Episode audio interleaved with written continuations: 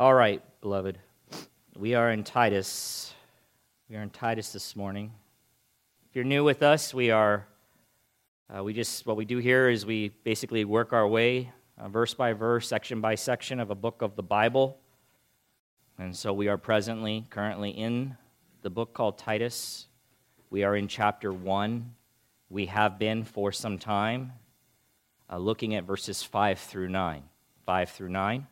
So I would invite you, if you're not already there, to turn in your copy of God's Word to that section. If you don't have a Bible, we have provided some blue Bibles located underneath the seats around you. They're there for you to use so you can follow along. Make sure I'm not making anything up. And in that Bible, you can turn to page 998. That will bring you to our text this morning. Tim said that we are commanded to, or really what our call is, is to listen to the Son, listen to Jesus. How do you think we go about doing that? Huh? Through His Word, right. His Word has been delivered to us through His authorized representatives called apostles. And so, as we read Titus, written by the Apostle Paul, we are hearing the Word of Jesus. And so we need to listen to it. And listen doesn't just mean I heard it, but listen means hear and obey. Hear and obey. Bring yourself under His Word. Okay? And that's what we all need to do on a regular basis. And if we are not under it, we've gotten out of line, what are we to do? Repent, get back in line. Okay? Get back in line, bring yourself back under his wonderful and precious word, a light in this dark world.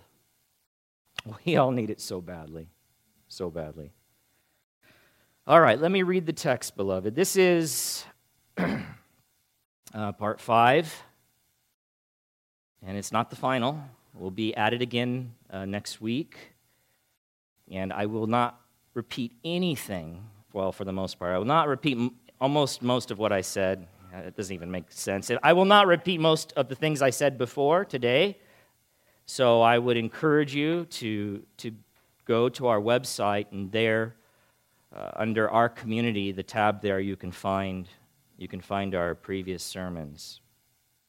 But let me read the entire text and then we'll pick up where we left off. So, beginning in verse 5 This is why I, that is, the Apostle Paul, left you, Titus, that's who he's writing the letter to, in Crete, that little island in the Mediterranean, or large island rather, so that you might put what remained into order and appoint elders in every town as I directed you. And then, as we've been looking at, Paul now lays out the criteria that is to be used in choosing these elders, these leaders of the church or churches there on Crete. If anyone is above reproach, the husband of one wife, and his children are believers and not open to the charge of debauchery or insubordination. Verse 7 for an overseer, as God's steward, must be above reproach. He must not be arrogant or quick tempered or a drunkard or violent or greedy for gain, but hospitable, a lover of good, self controlled, upright, holy, and disciplined. He must hold firm to the trustworthy word as taught so that he may be able to give instruction in sound doctrine and also to rebuke those who contradict it. There you go. There's the criteria. Okay? And we've been working our way through this gradually, these essential qualifications, these absolute must haves for the elders of the church or the men who have the weighty responsibility of spiritually leading and caring for the precious people of God that make up a local church that those men are a part of. And as I have pointed out before, since the criteria Paul lays out in this section of Titus is essentially the description of a mature Christian, uh, not a perfect Christian, not a uh, superhero Christian, because they don't exist, but a mature, healthy, godly Christian, or to say it another way, one who has made some good progress in Christ's likeness by the work of the Spirit and the Word in his life or her life, then, that being the case, one could rightly say the entire church, if that's what we're basically seeing here, maturity, Christian maturity laid out for us, for the men that were to lead God's church, this is what they must be. It could be rightly said that the entire church then should aspire or seek to be, in any way that they are not already, what the elders or shepherds or pastors of the church have to be. Okay? Which is what we have been slowly covering in this passage. Okay? So, the hope, beloved, is that, that we would strive to be a body of mature believers. A body. Not just a few, but the entire body uh, because it's needful. It's needful for the glory of God, it's needful for the health of the church. There's so much brokenness. There's so much brokenness, even in this little community, brokenness. And that brokenness needs to be ministered to. Who's going to do it? Just the four, well, the five guys here? Just me? God forbid. You'll kill me. You'll kill me. So I have other men, other men here that are qualified elder shepherds, right? That we have examined, that are tasked with the responsibility of caring for your souls. But it shouldn't just be them. It shouldn't just be them. So we should all be striving towards maturity so that we would be in a place to help our poor brothers and sisters when they're broken when they need us. You need to be in that place. And then, when there's a time in your life when you're broken, another mature brother or sister can come along and help you and lift you up. That's the goal. So that's why I've been spending so much time pressing down on these, that we would all strive. Take a look at this and examine our own lives and see do I measure up? And if I don't, do something about it. By the grace of God and the power of His Spirit, do something about it. For your own sake, and for the sake of those sitting right around you, and for that matter, for the sake of your neighborhoods and your families and your coworkers who are broken too. Huh? Who's going to help them? If we all just constantly all remain in a state of brokenness, then who's going to help the other broken people? So we strive for maturity in Christ so that we might be a good tool in God's hands to help.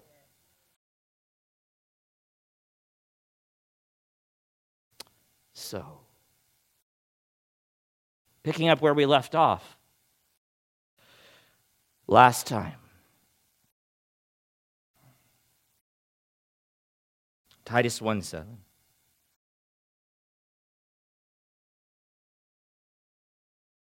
Oh, he must not be.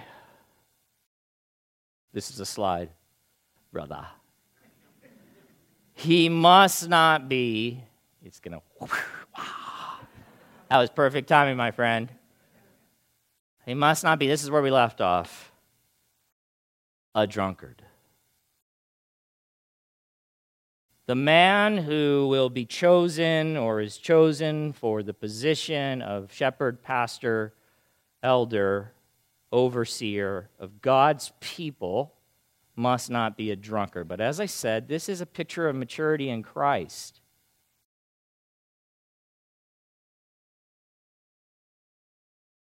And when you think about drunkard, don't think of town drunk. Okay?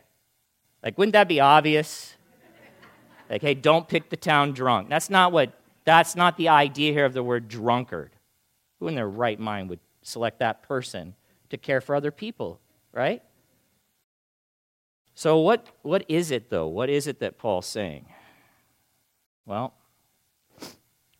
other translations translate it not addicted to wine, not addicted to wine. That's a more literal translation.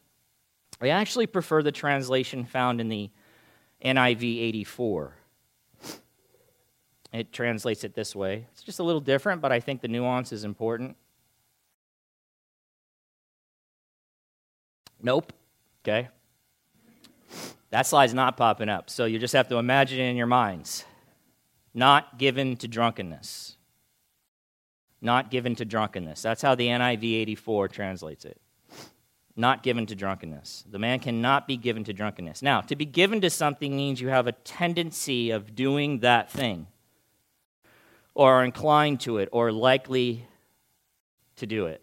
So we could say that the drunkard, then, in this, as we picture him in this text, has an unhealthy, unhealthy, and I would add very dangerous and destructive relationship with alcohol.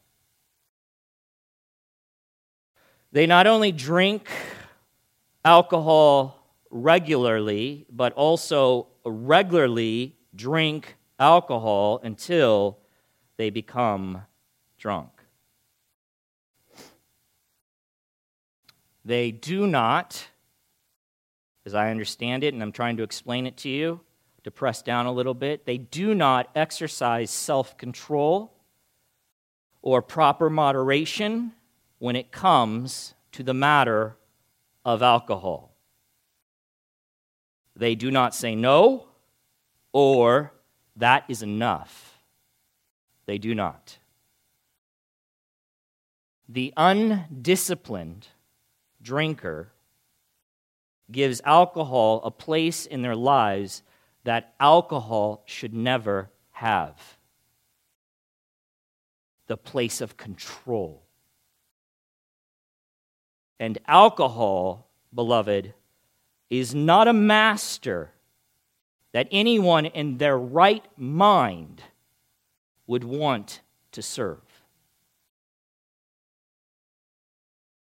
But, beloved, as I've said before, sin makes us stupid.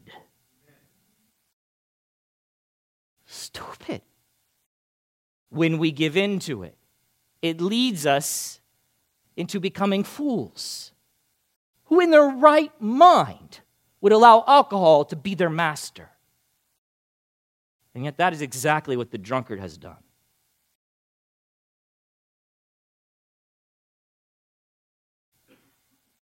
So, beloved, an elder in God's church cannot be a drunkard or given to drunkenness. And that clearly makes sense, right? When you, when you consider the serious responsibilities of an elder.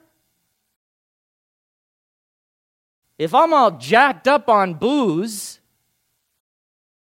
how am I going to help you? I got my own problems going on. I'm not thinking right. I'm not speaking right. I'm not in a place where I can help you. So it makes sense? Yeah?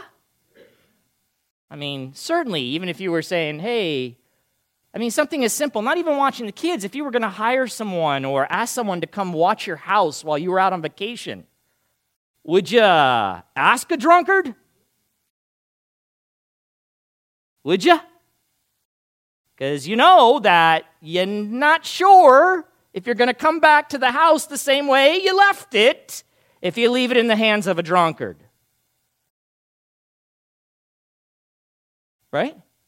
Well, this is the church of God. There's nothing more precious, beloved. Nothing. So, it makes sense. But does that mean it's okay for others in the church to be drunkards? Or given drunkenness? Huh? I mean, what is this? Like, oh, yeah, well, yeah, of course, you know, they're the elders. They've got a higher calling, you know, to this thing. So, yeah, of course, they got to they got to watch their P's and Q's, man. They better not be getting drunk. But you know, I mean, we're just the body of Christ, so, you know, I mean, I don't know if that. Are you kidding me? Of course it applies to you. This is a picture of godliness. To the entire church, Paul wrote in Ephesians 5:18, "And do not get drunk with wine." For what is that? Good times. And I just want to make sure you don't have any good times. That's why I'm telling you this because I'm the Apostle Paul and, and my middle name is Ogre. And, and I just like to take the fun away from everyone. So do not get drunk with wine. I'm looking to make your life as miserable as possible because that's what being a Christian's really all about. So do not get drunk with wine. Okay, I'm, I'm obviously taking some liberties and using sarcasm to try to make a point. But what does it say? For that is debauchery. Do you know what debauchery is? Well, you, you probably do because we covered it because um, man's, uh, the elder of the man's, oh my goodness, the elder's children are not to be accused of debauchery, but it basically means wild, reckless, irresponsible, or disorderly living. That's what how you can describe the one who gets drunk. Wild, reckless, irresponsible, or disorderly living. Certainly not mature, certainly not godly. And he goes on, he says, Do not get drunk with wine, for that is debauchery, but be filled with the Spirit. Now, beloved, if Christians weren't tempted to do this and weren't actually sometimes doing this, then why would Paul bother to address it at all? He needs to address it. In that culture, just like ours, alcohol was very much a part of the culture.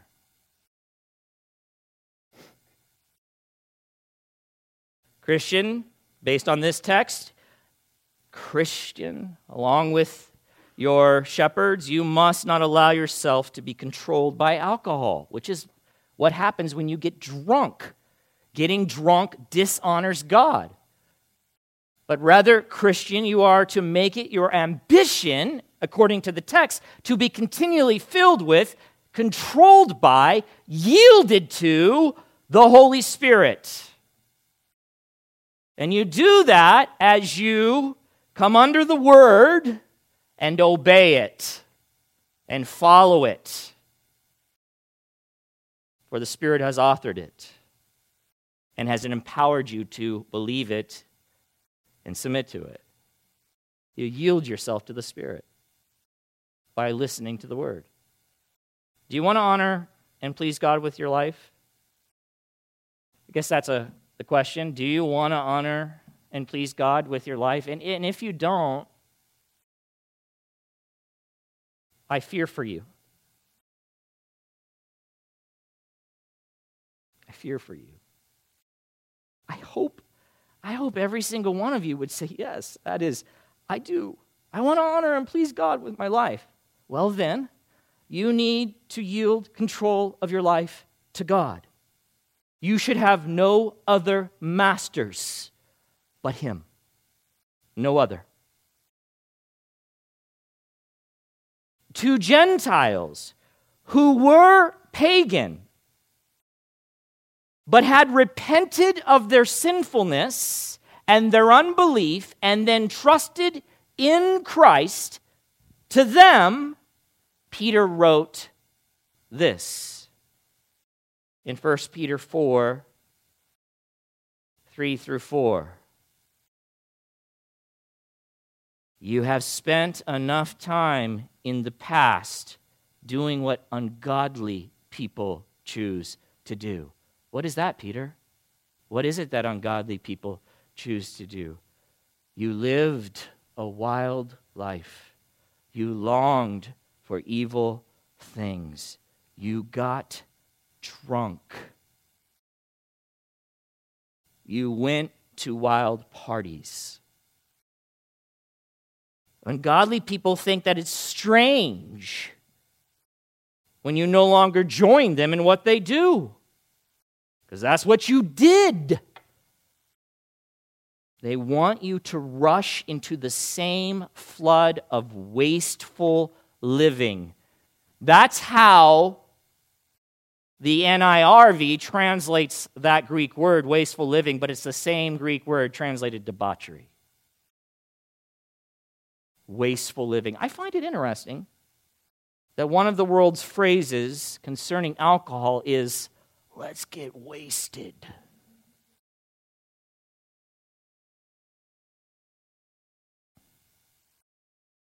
Let's get wasted. Yeah, let's give ourselves to wasteful living. Let's give ourselves to debauchery, to recklessness, to dishonoring God.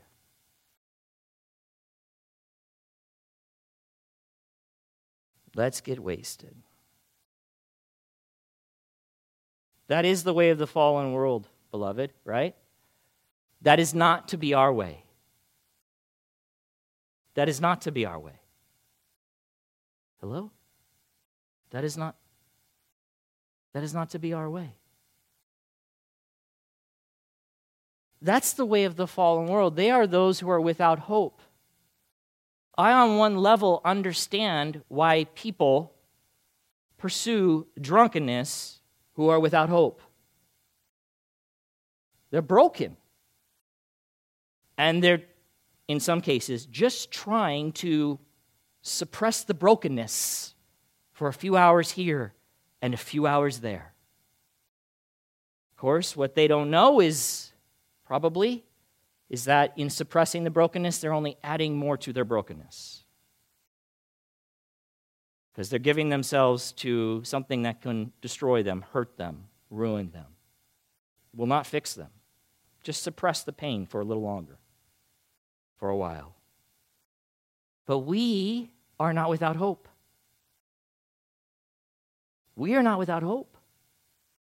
So, in our brokenness, in our hurt, where are we to turn? To alcohol?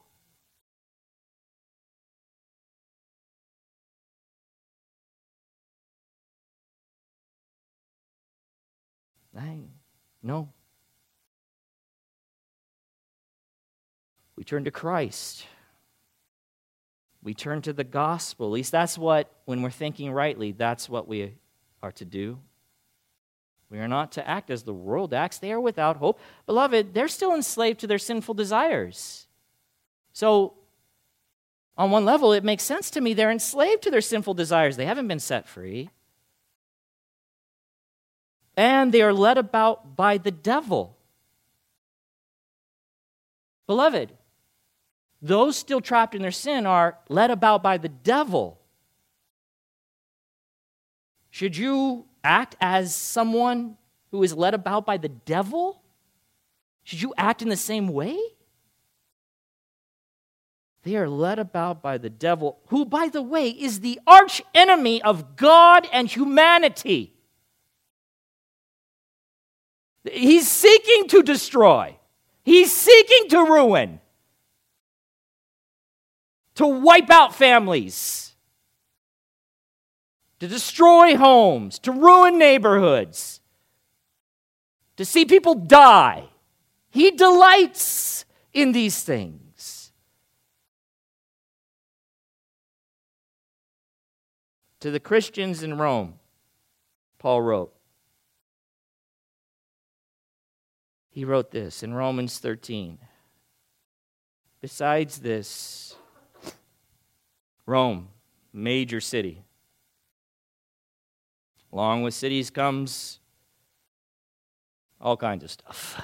But certainly, alcohol is widely available and part of the reality, certainly, of a, a lost world to the degree that this abuse of alcohol they're using it, they have access to it. He says this Besides this, you know the time, that the hour has come for you to wake from sleep, for salvation is nearer to us now than when we first believe. The night is far gone, the day is at hand. So then let us cast off the works of darkness.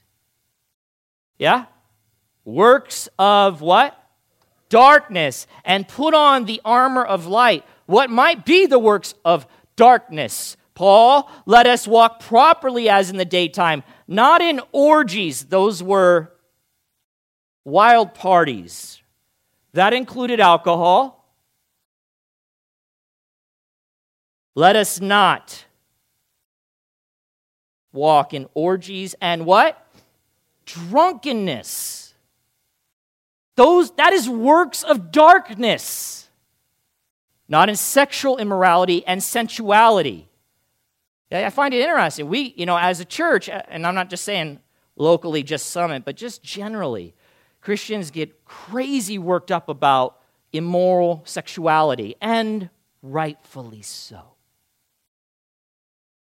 But they seem to be a little more tolerant on the drunkenness issue.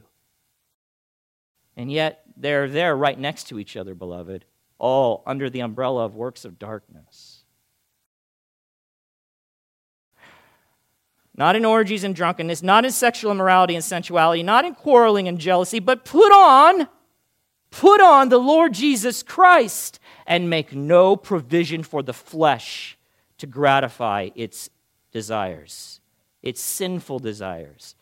Make no provision for your fallen flesh, which ah, we still got. We still got this thing, right?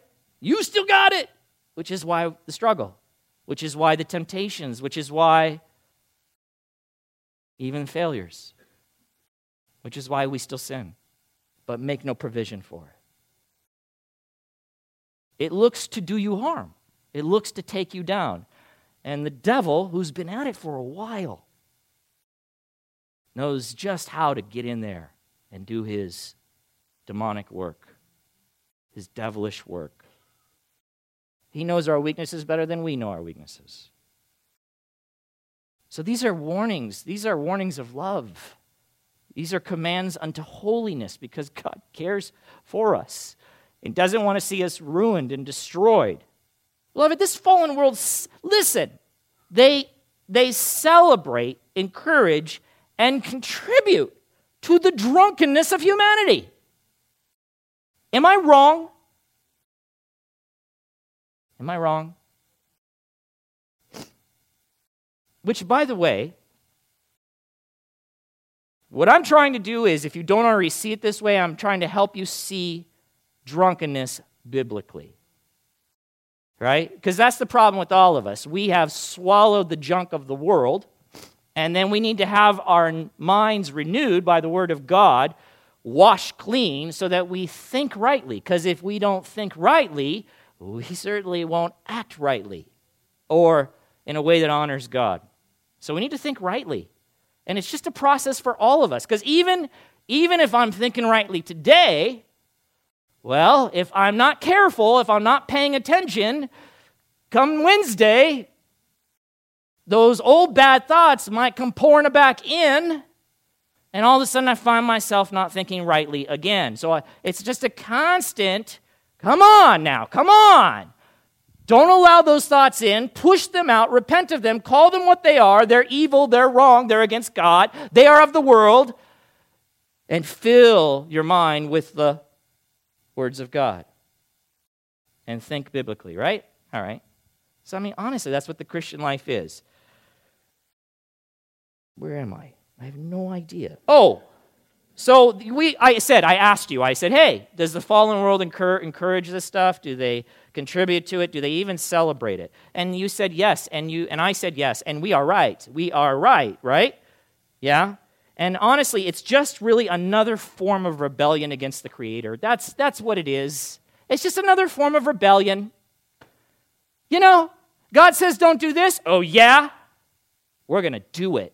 We're not only going to do it, we're going to call it good. We're going to encourage you towards it. Now, I'm not sure if all that goes on in the rebel's mind, but it is rebellion. It goes on in Satan's mind for sure. It's rebellion. It's rebellion. You're drinking, and then you get drunk, you're in rebellion to God. You're not in rebellion to me. Who am I? I'm nobody. You're in rebellion to God. Does that concern you? I hope so. My goodness, I hope so. If it doesn't concern you, then you I would think probably not. You don't have the Spirit of God living in you. You're not born again. You don't know Jesus Christ. If it doesn't concern you at all. And you and that's terrifying. And you need Jesus. You need Jesus. Beloved, we live in this fallen world, right?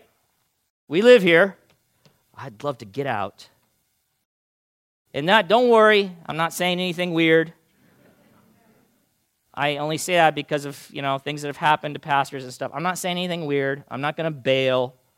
God will take me when he's ready. I just wish he was ready. Many times I do. I just do. I do. I'm just I heard a comedian last night. Um, yeah, I go and see comedians. Uh, he's a Christian comedian, but uh, he was just talking about Lazarus, and uh, he said he could never. His his father is a pastor, and but he said he could never be a pastor because he would translate the. He would he would just bring a different story to the Bible. He was trying to be funny, but he was just talking about Lazarus. He said Lazarus and Jesus used to be good friends. They were best friends. And then Jesus brought him back out of heaven.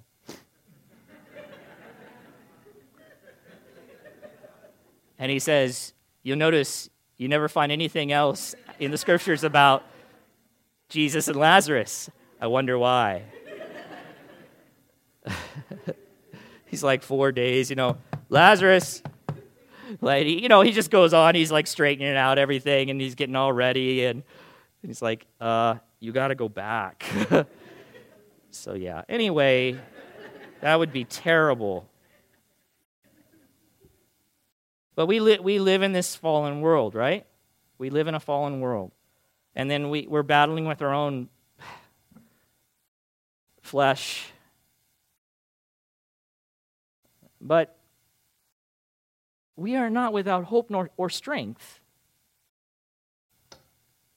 We have Christ we have the Spirit of God, we have the Word of God, we have the church, we have our brothers and sisters in Christ.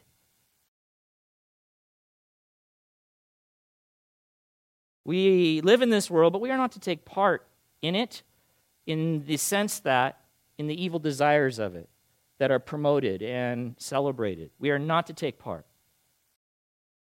When I went through First John, I we covered this passage. I thought I would remind you of it. John writes to the Christians, he writes this.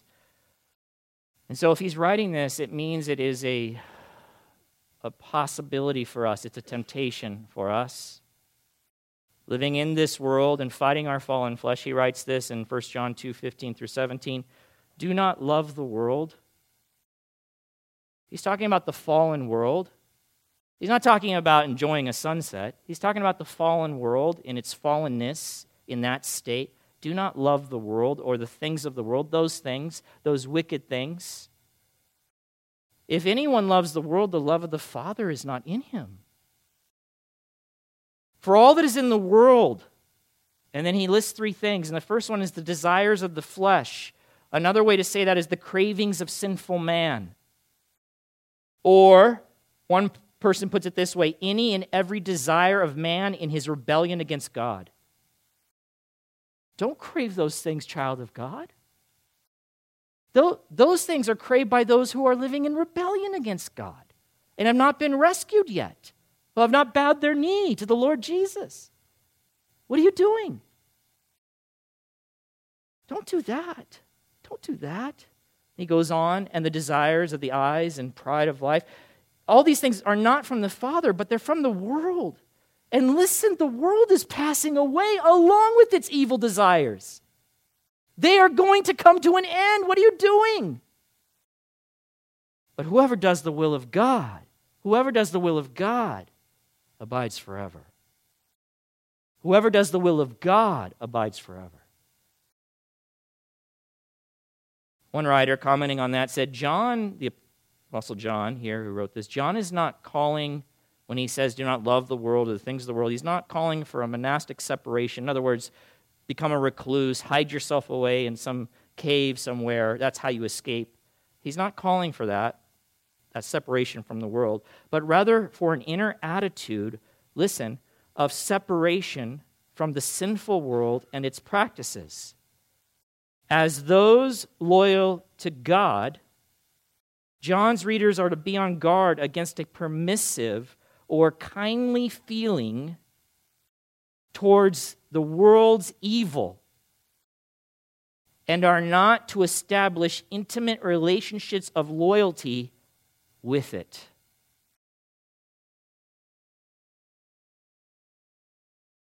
Don't, dear child of God, allow yourself to grow fond of or lenient or accepting of what God says is wrong, evil, sinful. Don't allow yourself to get there.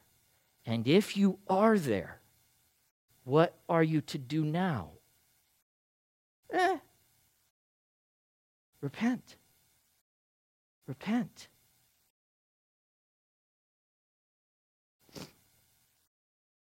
If, or I should say, when, we are not careful and diligent, worldliness will creep into our lives. And we will not be better for it. And our gospel witness, to one degree or another, will be diminished, or for that matter, destroyed. And what is it that we've been called to do as disciples of Christ? What have we been studying in our growth groups? What is the mandate that our Master and Lord left us? What is it? To make disciples. You're going to have a really difficult time doing that if you are engaged in drunkenness.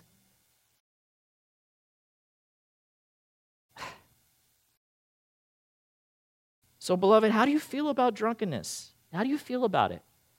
Do you feel permissive or kindly towards it? Do you feel permissive or kindly towards it? You shouldn't, Christian. You shouldn't. You shouldn't. It is another evil in God's eyes, and so it should be in ours as well. And, and, and I'm pressing hard, and maybe for you too hard, I don't know, but I don't think so being a pastor and watching all the destruction take place? No, I don't think so. I'm pressing hard because I don't think people treat it like they should. Like, eh, eh. I mean, come on. You're making, that's a, why are you making such a big deal? I don't know, because God makes a big deal out of it.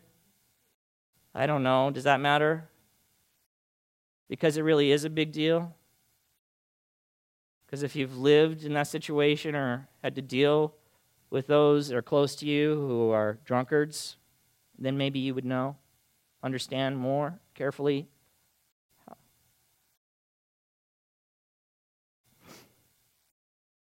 It should not be portrayed, drunkenness, by the believer as being good, fun, or no big deal. Any more than sexual immorality would be, should be portrayed that way. Can you imagine? I mean, and I'm saying this because, not because I'm even thinking of anybody in this congregation, at least not right now, but just in general, just being a pastor and, you know, over the years, an elder in the church before and just ministering to people. And, you know, Christians uh, unfortunately do this, they give themselves to this. And, uh,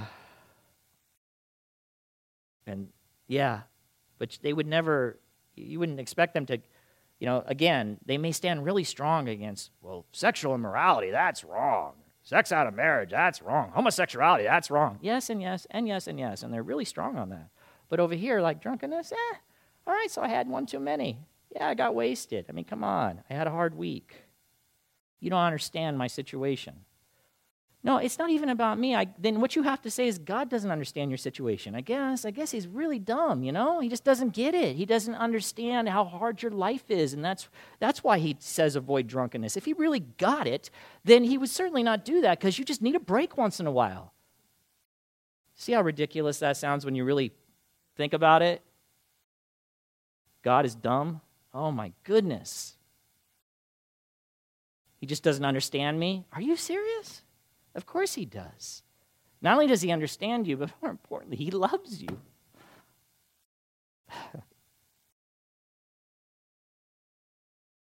One writer says the misery and heartbreak that alcoholism has caused multitudes of families is beyond imagination. He goes on to say alcoholism reduces life expectancy, breaks up families, and destroys people financially. And we could just go on and on. And, beloved, we know that to be the case because, you know, or we can certainly uh, understand it because sin, sinfulness escalates when people get drunk. Right? I mean, look, you shouldn't be a glutton either. No, the Bible speaks to that. Like you're, you have no self control concerning food. Okay? And sometimes it's the same thing. Food can make you happy. I mean, it brings like joy. And so people that are struggling and they're broke, I'm, look, am I crazy? I'm not crazy. You know, some of you are like, where's he going with this? I'm scared. Don't be scared. Don't be. But food, you know, we call comfort foods, but even just food, sugar, chocolate, my goodness, it brings happiness. Okay. But then what happens is, is that people turn to that during their broken times. Because guess what? Life is hard. Okay, it's hard, man. It's hard. And so they find something to try to deal with their pain, and then it takes over, and they give themselves to it, and they're, they're out of control. And so, someone who eats a lot will have issues, okay? Right? They'll have issues, health issues, and such, and all kinds of other things that go along with that, certainly. When it's out of control, there's no control. But alcohol is like a different animal right? I don't see anybody like, you know, they eat a bunch of potato chips and then they drive their car and kill someone. So I'm not saying I'm not saying one is not a problem. It is a problem, but but can we just be honest here? When people give themselves to drunkenness, it opens the door, and this is what Satan loves, to a whole variety of damage and destruction. And, and I, I would say this as well sinfulness is not, is not just not doing what uh, God says don't do that, but sinfulness is also not doing what God has called us to. So a drunkard is not in really any condition to love neighbor as himself or love spouse. Not biblically. He's not. She's not. They're not. They're not in a condition or a state to be a witness of any sort, at least not a good one. They're not in a condition or state to work unto the Lord diligently if they're drunk. Huh? Right? So it opens the door to all. It's not just, hey, well, I didn't kill anybody. You know, I, listen, I'm responsible. I got someone to drive me home. Okay, well, good. I'm glad you worked that out before you got drunk, but there are whole kinds of other things that were probably sinful as well that came out of that drunkenness, or will. If not that night, maybe another night or another day. And um, yeah, we're not going to move past drunkenness. You know that. We're almost out of time because I, it's such a huge deal, okay? But listen, I, I'm a little nervous about doing this because it's uh, of a political nature. So I'm going to do it anyway because you know how I am. I just, I don't care really if you. I don't. I don't. So Brett Kavanaugh, okay? I don't know. Listen, I just, this is all I'm going to say. I'm not going to say anything. If you want to ask me later what I feel, that's fine. Um, don't let your emotions get, I'm just using it as an illustration. So, however, whatever side you're on, don't let it play into it, okay? This is what the problem is. People get all emotionally charged, and then we can't have a conversation about anything. My goodness. It is a problem. It's in our country and our culture. It's a problem. Couples can't even, they're all emotionally charged. They can't talk to each other. It's just, all right. Brett Kavanaugh was accused of being a heavy drinker. I mean, there were other, obviously, the big thing was you know what. So I don't want to talk, you know what it is. If you don't, then I don't know where you've been hiding under a rock, but, and if you don't, just, I don't know, Google it or something. No, don't do that. Uh, but he was accused of being a heavy drinker, even a drunkard. And then, you know, he said, eh, you know, I mean, yeah, we had beer. And I just found the whole thing fascinating because they're in high school when this is going on. Of course, buddy, it went on into college and stuff. Okay. But even in high school, I'm like, whoa. So, yeah, yeah, you know, we were young and stupid, and I'm, and I'm not I'm, embar- I'm embarrassed about whatever, but I wasn't a heavy drinker. I wasn't a drunkard. But there was accusations concerning that. Um, and then there was a push to try to work towards that and I, and, or expose that more. And they're like, what is the big deal? So what? He drank. The big deal was, in, at least in my mind, is um, if they could demonstrate that he was a heavy drinker, a drunkard, a stumbling drunk, as some said, again, they're accusations, unproven, but accusations. I'm just saying, just, okay? But if they could prove that, what would that, why do you think that was important? Because when people are drunk, they do really bad and stupid things.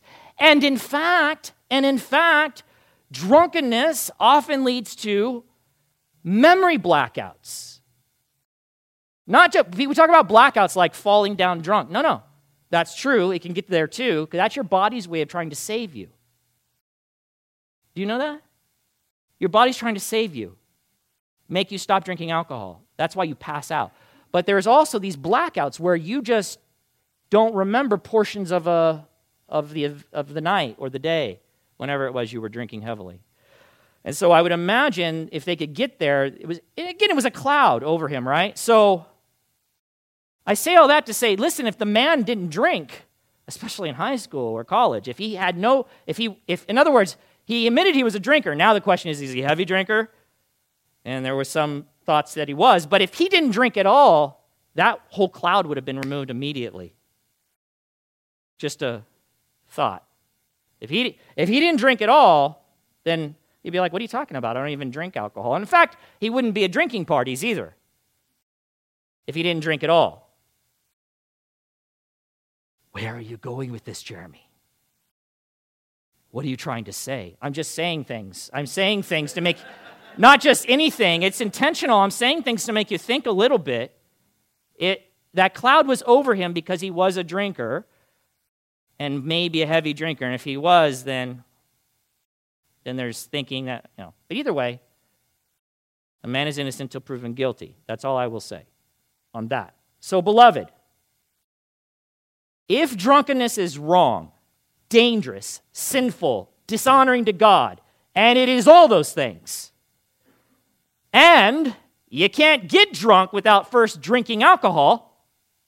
I don't know if you know that, but I want to tell you that. You can't get drunk without first drinking alcohol. Then wouldn't it be better off? I'm asking a question. Wouldn't it be better off, some might ask, to abstain from alcohol altogether? Okay, I wasn't looking for an answer. I was just asking the question so that I could try to answer it. So I would say this some say yes, others say no, not exactly. Who is right? Who is right? Well, I think that we, like in so many things, need balance. We need balance in our lives, biblical balance. We seem to just it's like we go to one side or the other, one ditch or the other. Ah! No drinking ever! Ah, it's okay. It doesn't really matter. What are you talking about? Balance. So, in the matter of alcohol, one must have godly wisdom. They must let God dictate the parameters of alcohol and our association with it. They must exercise self control, which you'll notice is one of the things that an elder must have self control, which is what a Christian is expected to have, which, by the way, is a fruit of the Holy Spirit self control. And, and they must operate, the Christian, in the matter of alcohol and in every matter, they must operate out of love. Love for God, love for brother and sister in Christ, love for the lost. Paul says here, it says that he, the man may not be a drunkard or not given to drunkenness. This is not a prohibition against drinking alcohol. It is not. But it is a prohibition against the abuse of alcohol. It is. Now, if you don't know, I am of the mind, biblically of the mind, that alcohol is not evil in and of itself. It is not evil in and of itself. But like many other things, it is a gift from God. What? Yeah, it is. It's a gift from God. And if you were here for Thomas's message when he took us through the Proverbs, then, you know, whether you agreed with that or not, whatever, but that's the biblical position I take. You read in Psalms, the psalmist says this, it's just one, just one passage. Speaking to God, you cause the grass to grow for the livestock and plants for man to cultivate, that he may bring forth food from the earth and wine to gladden the heart of man. That's interesting. Oil to make his face shine, and bread to strengthen man's heart.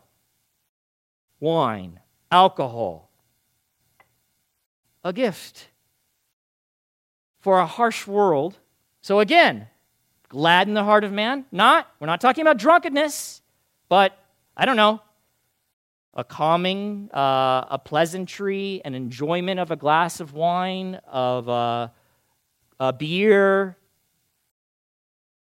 gladdens the heart of man.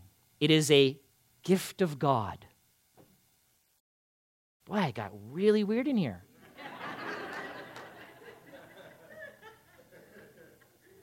but that doesn't mean we should all partake of it, or that if and when we do, we shouldn't do so with caution. This is where I think Christians go off the rails in light of our fallen flesh, hello, our weaknesses, hello, and the great enemy who is always looking for a way to mess up and ruin our lives, we need to be very cautious. And in some cases, maybe we shouldn't partake at all.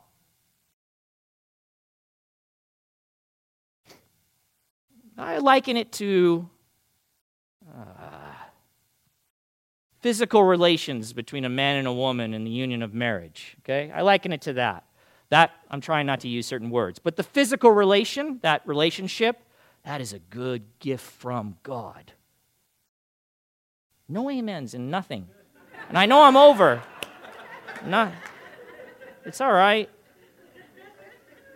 It is a good, it is a good gift from, guys, it is a good gift from God. Come on. But when abused, when done so outside of the parameters that God has set for his good gift, it is sin, it is evil, it is destructive, it will ruin you.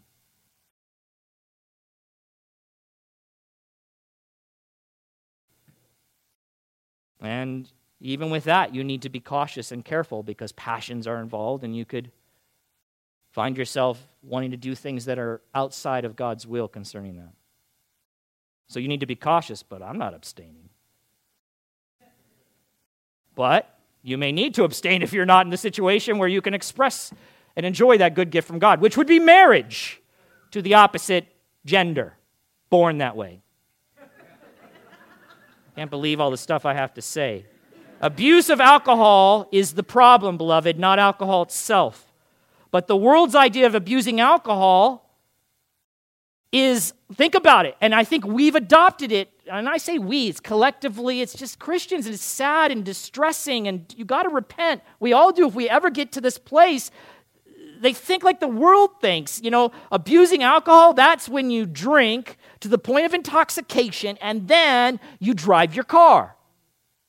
That's abuse of alcohol. So when you see the word drink responsibly, like they put, I was telling my kids, I saw on the side of a truck going up mountain after dropping off my wife at work a fireball truck. And if you have any idea what that, okay, it's bad. It's bad. It's bad. It's, it's cinnamon whiskey. It is designed to fool you into drunkenness. But most people are not fooled. They're doing it to get drunk. Cinnamon whiskey, fireball. There's some guy that sings about it too. So maybe you know about that if you listen to pop. Anyway. On the side of the truck, you know what it said? Drink responsibly. That's not even possible. What are you talking about? What they mean is you're going to get, most likely, drunkenness is going to follow. Most likely, most likely. Drink responsibly just means what I said. Don't drink until you're dead, and don't drink and drive. And you're a good person if you go and get wasted on a Friday night, but make sure you Uber home. You're a good person. Not according to God. You are rebelling against Him because He never gave you alcohol so that you could get wasted.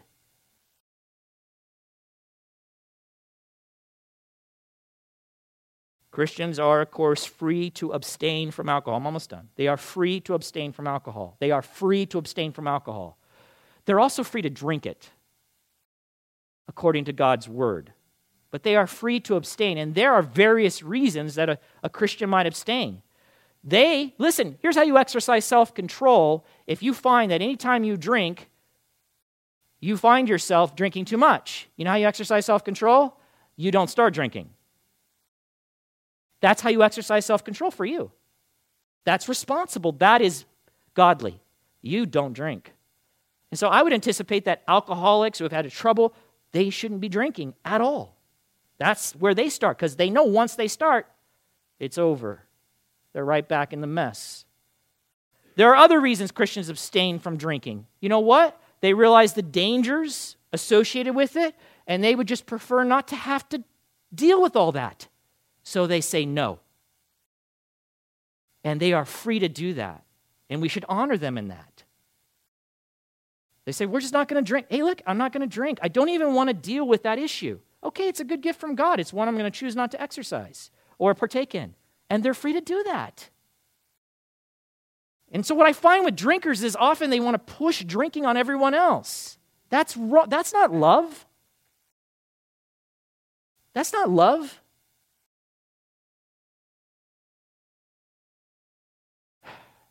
The Bible does not command us to drink alcohol, so we are free to not drink, okay? But it does command us to love God and love one another. And so if alcohol is getting or going to get in the way of that, then you should abstain from alcohol. Period. These are simple things. Christians are at liberty to partake, but not any way they want. God's word on the matter is to be our guide and rule. I am out of time. As well, over. Things to consider. We live in the world, we are not to be of it. Love of God and love of neighbor should supersede everything we do, even in the matters of alcohol. We are free to abstain. Some should abstain. We are free to partake, but only as God has directed us and guided us. Anything outside of that is dangerous, is evil, is rebellion, and you are to have no part in it. Father in heaven, I thank you for your word. And uh, I just pray your, your blessing upon your church and uh, upon our understanding and upon our thinking. Help us to think, to think biblically, Father, always, and help us to be quick uh, to change our minds when needed about our thinking. Help us not to be stubborn, bullheaded. Help us align ourselves with your word. We ask it in Christ's name. Amen. Beloved, that is the conclusion of our service, and